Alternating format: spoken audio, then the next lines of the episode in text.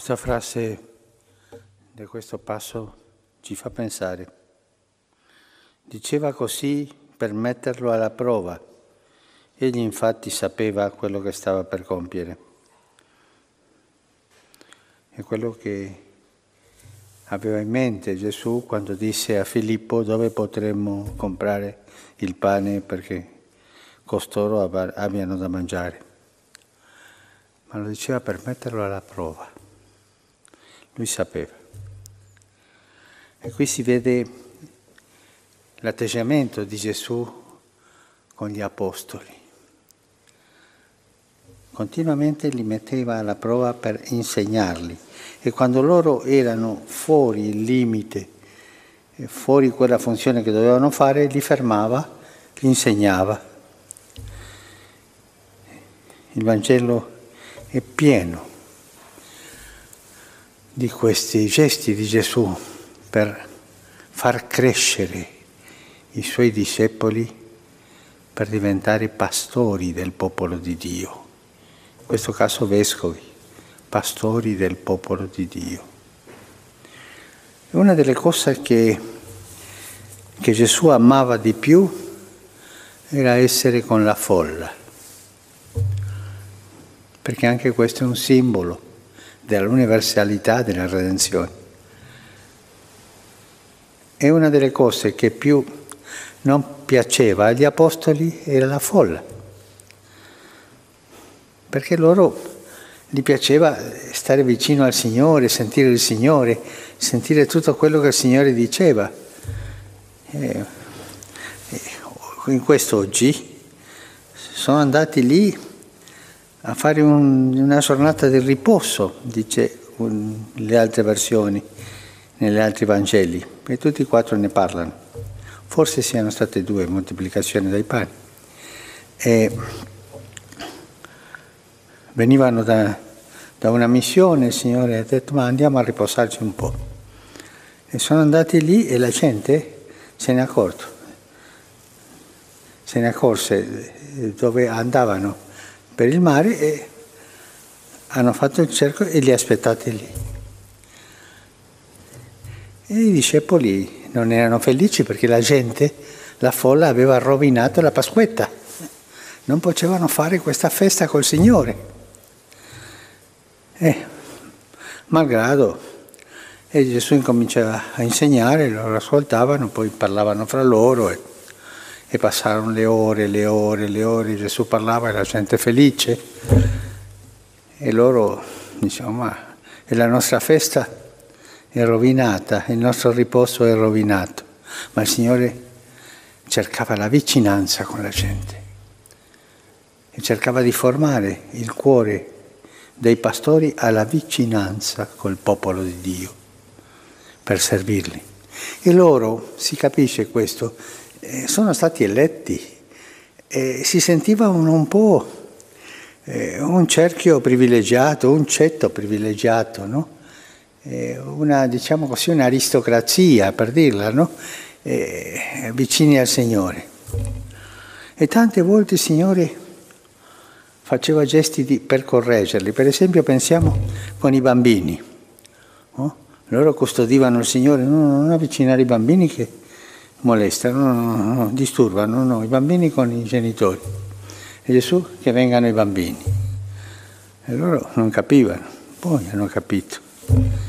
Poi penso a, alla strada verso Gerico, quell'altro che gridava, Gesù figlio di Davide, abbi pietà di me. E questi, ma sta zitto, sta zitto che fa il Signore, non disturbarlo. E Gesù diceva, ma chi è quello? Fatelo venire un'altra volta il Signore. E così gli insegnava quella vicinanza al popolo di Dio. È vero che il popolo di Dio stanca il pastore, stanca. Quando c'è un buon pastore si moltiplicano le cose perché sempre la gente va dal buon pastore, per un motivo o per l'altro. Una volta un grande parroco di un quartiere semplice, umile della diocesi, aveva la canonica come una casa normale delle altre e la gente bussava alla porta o bussava alla finestra perché a, a ogni ora. E una volta mi disse, ma io avrei voglia di murare la porta e la finestra perché mi lasciano riposare. Ma lui se ne accorgeva che era pastore e doveva essere con la gente. E Gesù forma, insegna i discepoli, gli apostoli, questa, questo atteggiamento pastorale che è la vicinanza al popolo di Dio. E il popolo di Dio stanca, perché sempre ci chiede cose concrete, sempre ti chiede qualcosa concreta, forse sbagliata, ma ti chiede cose concrete. E il pastore deve accudire a queste cose.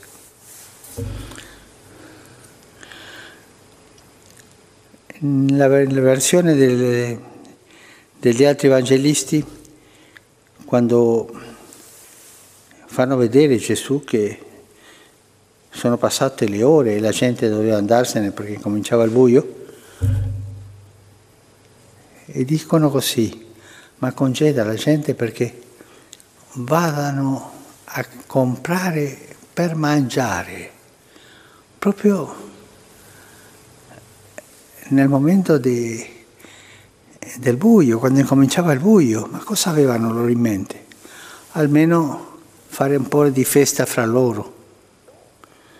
Quell'egoismo non cattivo, ma si capisce, di stare col pastore, stare con Gesù, che è il gran pastore. E Gesù rispose también per mettere la prova, dateli voi da mangiare. E questo è quello che Gesù ci dice oggi a tutti i pastori. Dateli voi da mangiare. Sono angosciati? Dateli voi la consolazione. Sono smarriti? Dateli voi una via di uscita. Sono sbagliati? Dateli voi per risolvere i problemi. Dateli voi, dateli voi.